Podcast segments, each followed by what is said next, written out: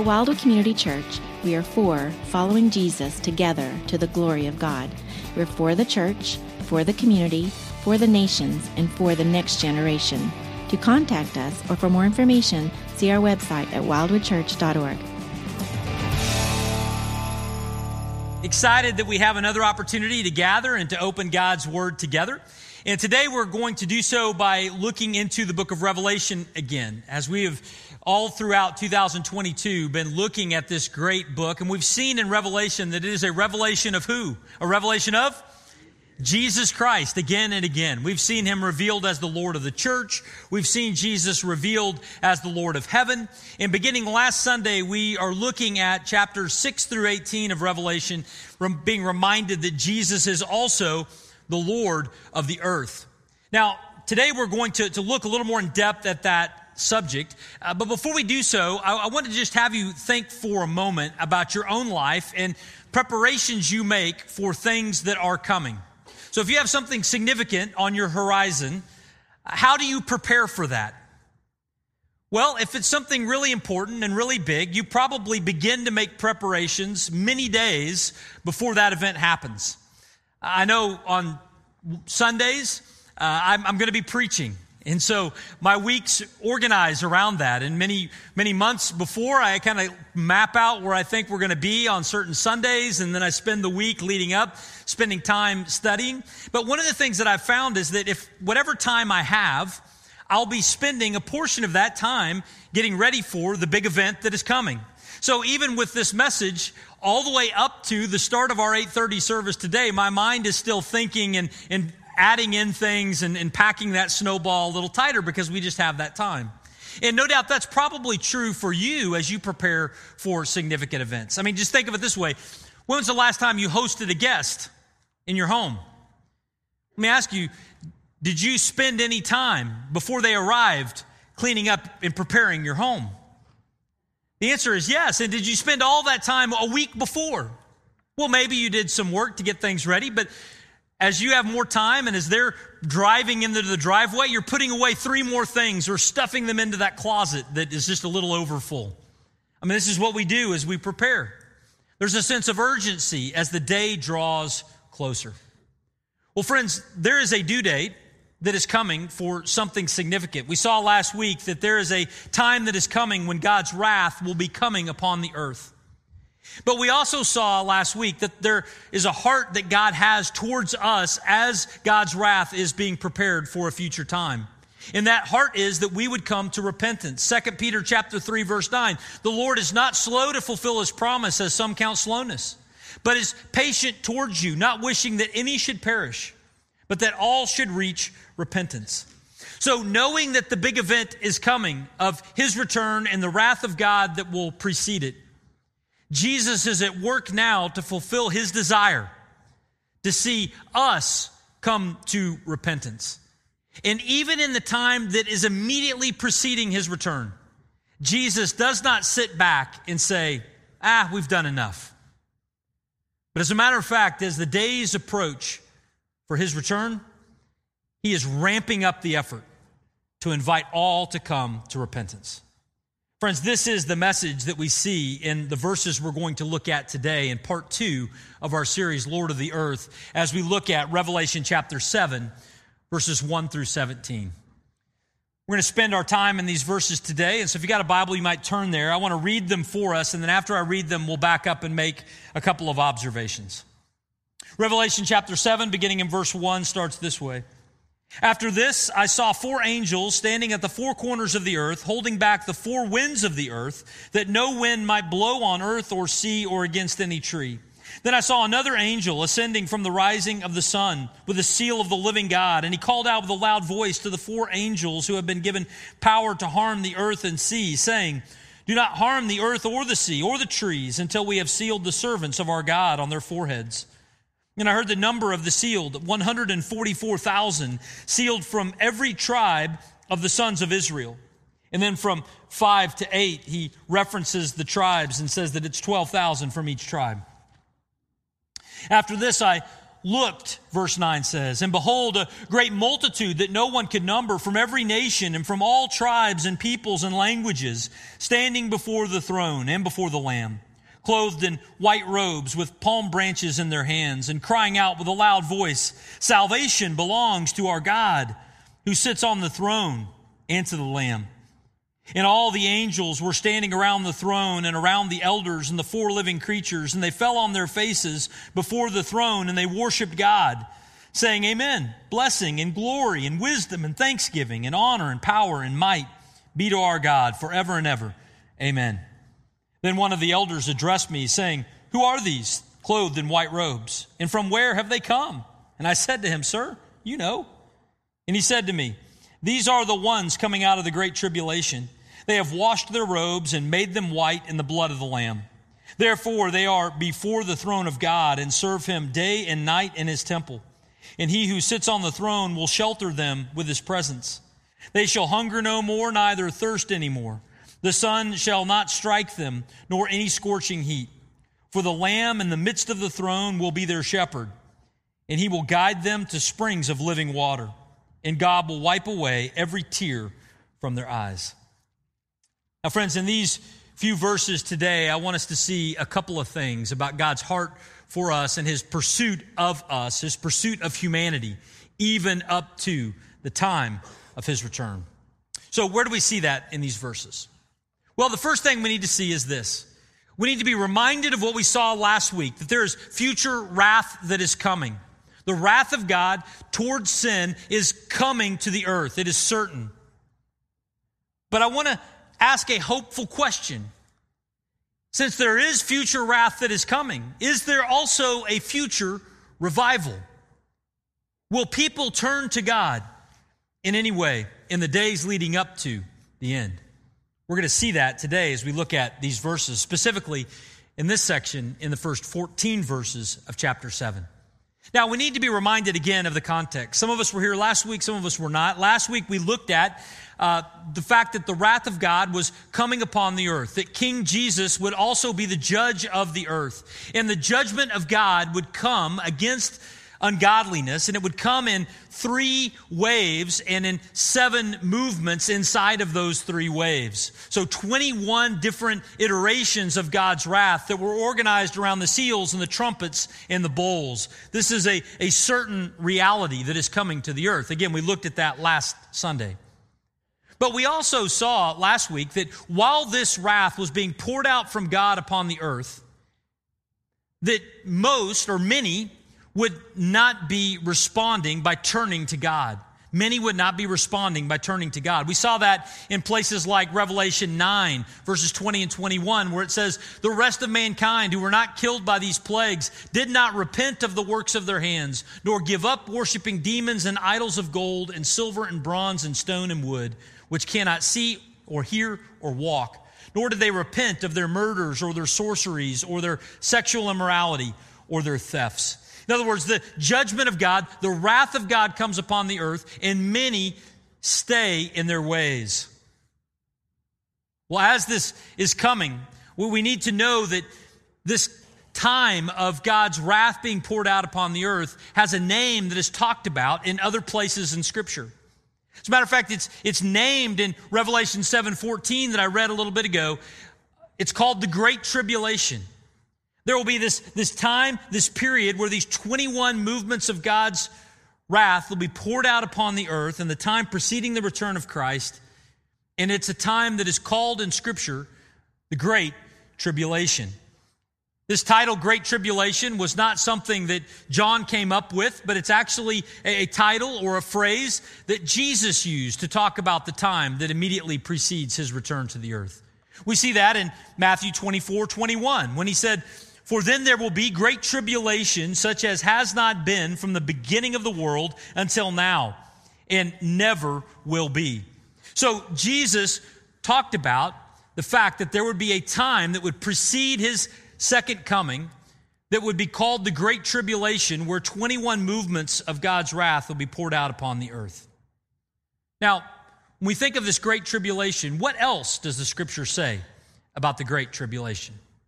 Well, one of the things that the scripture tells us about the Great Tribulation is it calls it a time of Jacob's trouble or of Jacob's distress. Now, really quick, does anybody here know Jacob, what his other name was? It was what? Israel. Jacob had his name changed to Israel. So when Jacob is referred to, it's a, a reference to the descendants of Jacob or the people of Israel. Uh, he had 12 sons that formed these 12 tribes that, that became the nation of Israel. In, in Jeremiah chapter 30, verse 7, it says this Alas, that day is so great that there is none like it. It is a time for, of distress for Jacob, yet he shall be saved out of it. So, whatever is happening in this great tribulation, it has something to do with the people of Jacob, with the people of Israel. What else do we know about this time that is the Great Tribulation? We'll come back to that in a moment. But what else do we know about it? Well, we also know that it is a period of time that will be seven years in length. Now, why do we think that this period of time will be seven years in length? Is it because I just like the number seven and we just picked it and we had to say something about it? No, it's because God and His Word provides a clock to describe this period of judgment and wrath that will come upon the earth in the days preceding the return of Christ. And the clock that God gives to it is a period of seven years.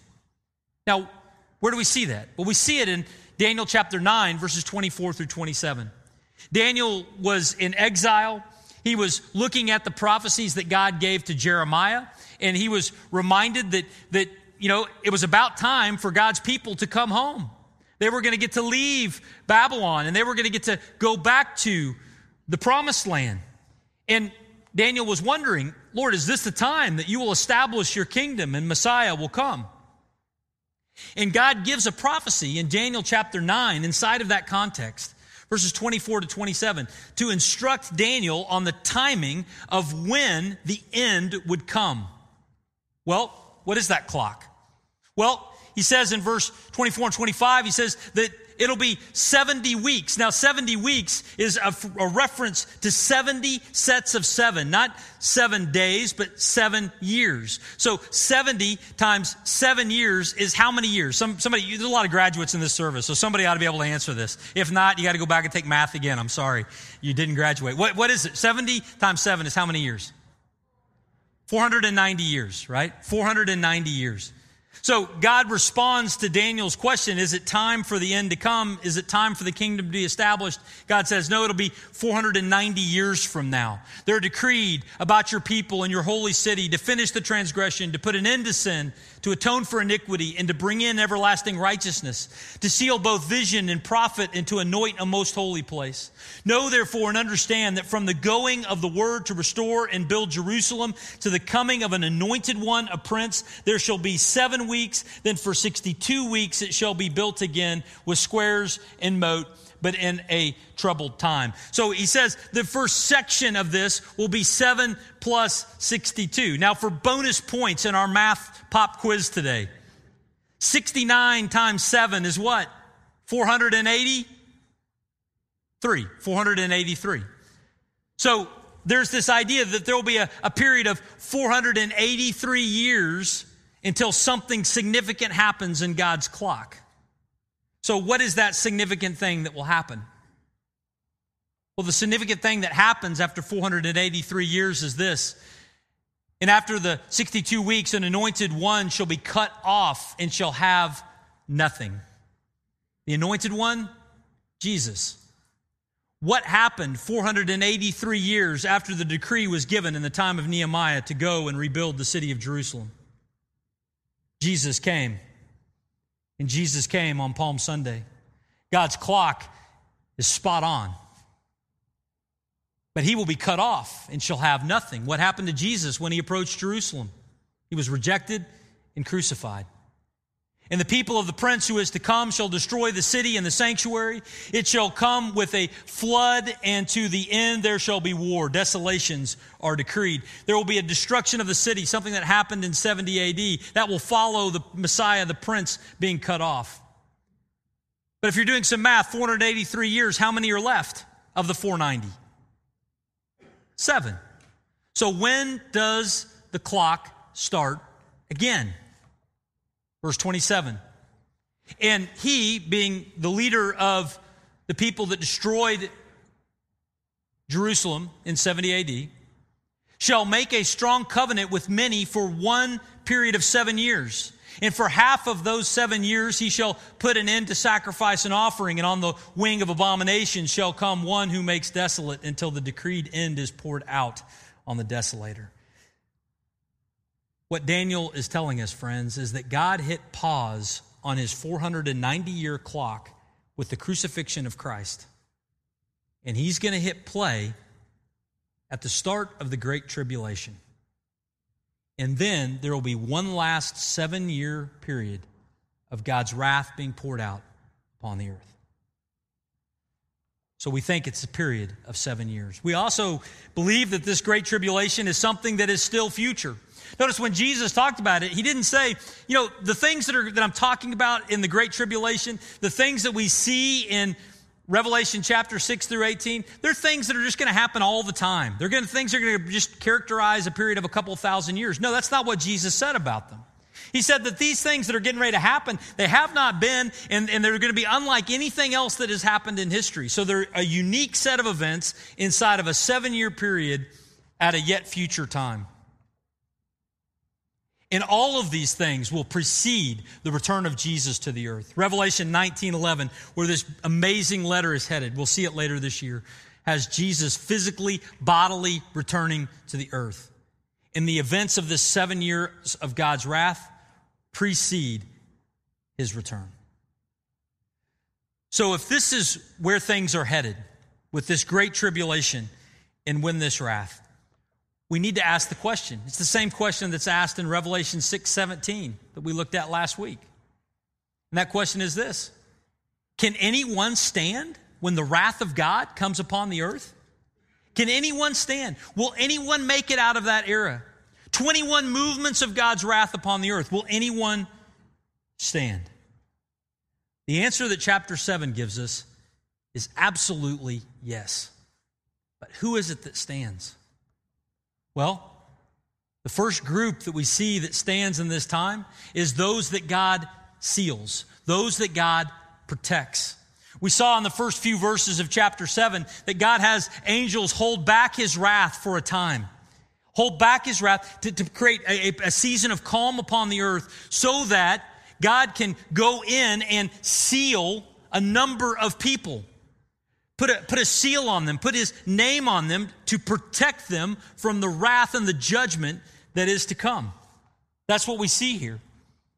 Now, this seal that God places upon them is something that indeed does protect them from the wrath of God that comes upon the earth during the tribulation. When we look at chapter 9, verse 4, it says that those that have this seal are protected from when the, the wrath of God comes. And so in in a sense, this seal that is on this group is very similar to what we saw in the time of Egypt when the, the plagues came upon Egypt. It was those that had marked their doors with the blood of the Lamb that the wrath of God passed over and did not judge. So, also in the end time, there are some who are sealed that will be alive on the earth, but who will be protected from the wrath of God. So, who are those folks? Well, we don't have to guess. The passage tells us The passage tells us in chapter 7, verse 4, that it is 144,000 who are from every tribe of the sons of Israel. This is a remarkable statement, saying that in, in the time that is the end, God is going to initiate anew in, a, in an aggressive way, reaching out and drawing in a number of people who are descendants of Jacob. In the time of Jacob's distress, when the wrath of God is coming upon the earth, God invites his remnant nation of Israel to come close to him and he seals them for salvation.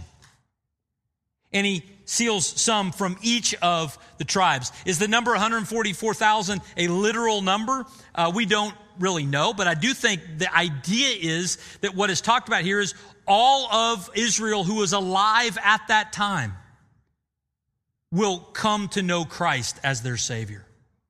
The reason why I think that is because of verses like Romans chapter 11, verses 25 and 26. It says that there'll come a, a, time when the fullness of the Gentiles is done. This age of the church will come to a close, and then the, this period of seven years of great tribulation will come upon the earth. And at that time, all Israel will be saved. All Israel who? All Israel who is alive at that time, sealed by God, coming to faith in Christ for a purpose that God had for them.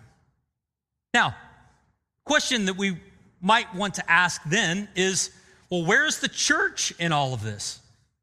I mean, when we think of who might be able to stand, who God might protect, it says here is that He is sealing the sons of Israel. But what about us? Where are we in this? If, if the judgment of God, the wrath of God were to start tomorrow, where would we be if we have placed our faith and trust in Christ?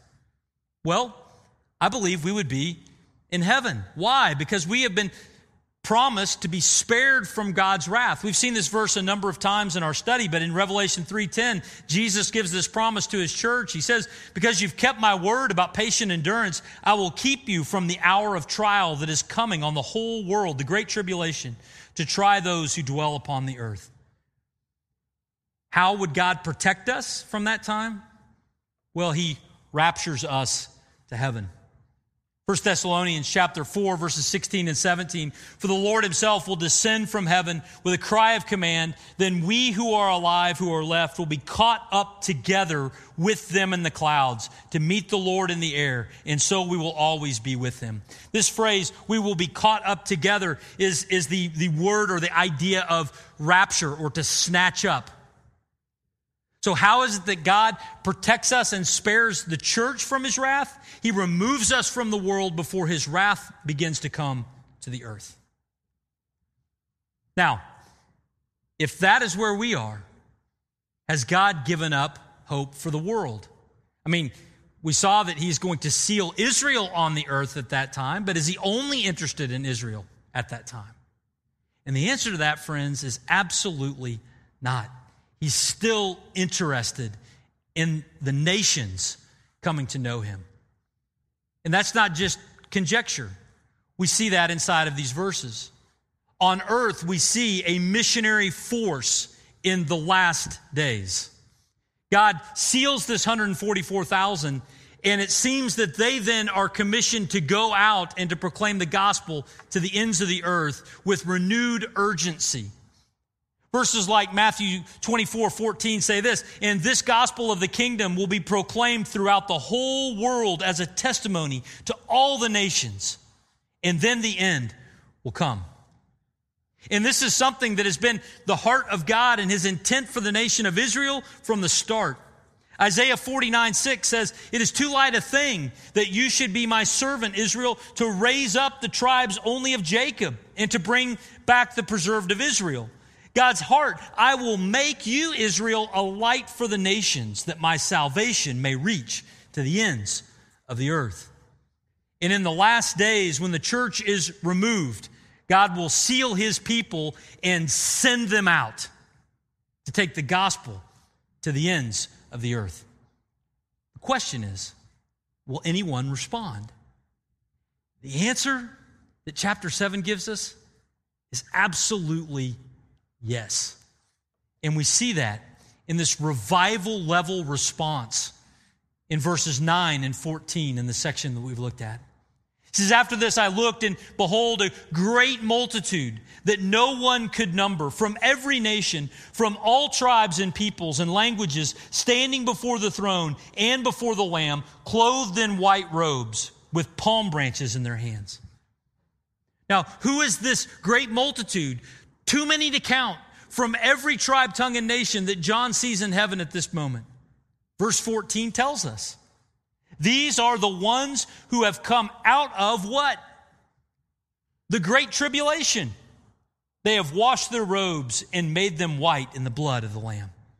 So, as God protects the nation of Israel and sends them out to proclaim the gospel of the kingdom, people are responding to faith in Christ. That's what the idea is here of being washed in the blood of the Lamb, so that they might be saved. And saved they are. There is a revival level response in the end. Now, given all of that, what response might we have to some of this? Well, a couple thoughts. The first kind of a response here is that we need to remember God's heart for the lost. What is Jesus doing in the days leading up to his return? Is, is, he, is he just packing for the trip? No. He's commissioning a witness to go and proclaim the gospel to the ends of the earth so that everyone would have another opportunity, another chance to respond. How is God getting the gospel to the world today? Through us. I mean, through His Word, through the work of His Spirit, absolutely. But the primary vehicle is through believers in Jesus Christ going unto the world and inviting others to follow Christ in faith. That's what, that's what we're doing. That's our mission today. And even after the church is spared from the time of wrath, what is Jesus still doing? But he is still pursuing the lost. Why? Because that is God's heart. If you do not have a heart for the lost, then maybe the heart of God has not impacted you the way that it should. If you don't have a heart for the nations to come to know Christ, maybe the heart of God has not impacted you the way that it was intended. That is the heart that God has. And if you're here today and you've never placed your faith in Christ, know this, friends Jesus is interested in you. And He is pursuing you even today.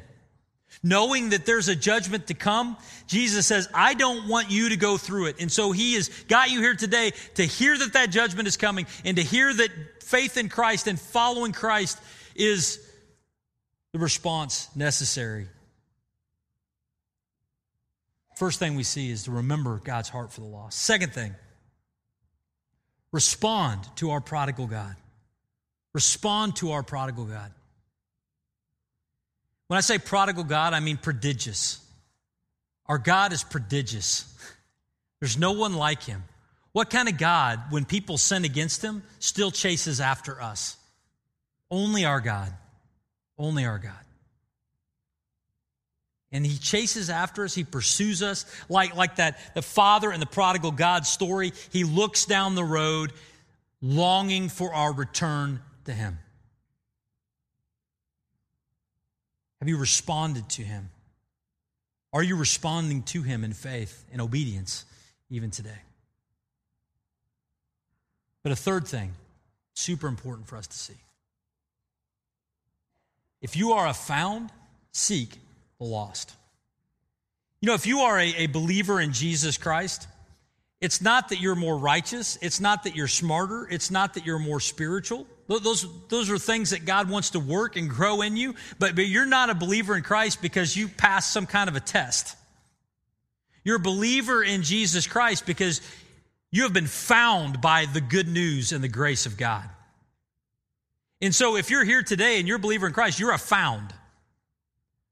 But what is God's plan for the found? That we would seek the lost. That we would seek the lost. How are you investing your life to share the gospel with lost people on your neighborhood in your workplace? How are you organizing and investing your life and your finances and your prayers in, in your, in your vacations and, and even your potential vocational choice as far as being a part of those who are going to the nations to take the good news of Jesus Christ?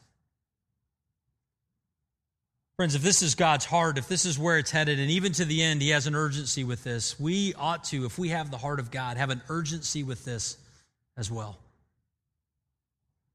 Friends, inside of these verses, we are reminded of this great truth that though there is future wrath, there is also future revival. Therefore, let's go and let's invite others to follow him. Got several other thoughts with these verses. I'll be posting them online this week, uh, but I, I, wanted us to, to see this together. Would you, would you join me as we pray? Lord Jesus, thank you so much for just this incredible truth in the incredible hope that we have uh, in Christ. We, we, just, we just pray, Lord, that you would help us to appreciate um, your pursuit of us, that it would remind us of your heart for us, but also your heart for those that do not currently know you. And we pray that you would motivate us and move us to be people who take the, the good news of Jesus to those that have not heard. We, the found, that we would also seek the lost. We pray these things in Jesus' name. And everyone said, Amen.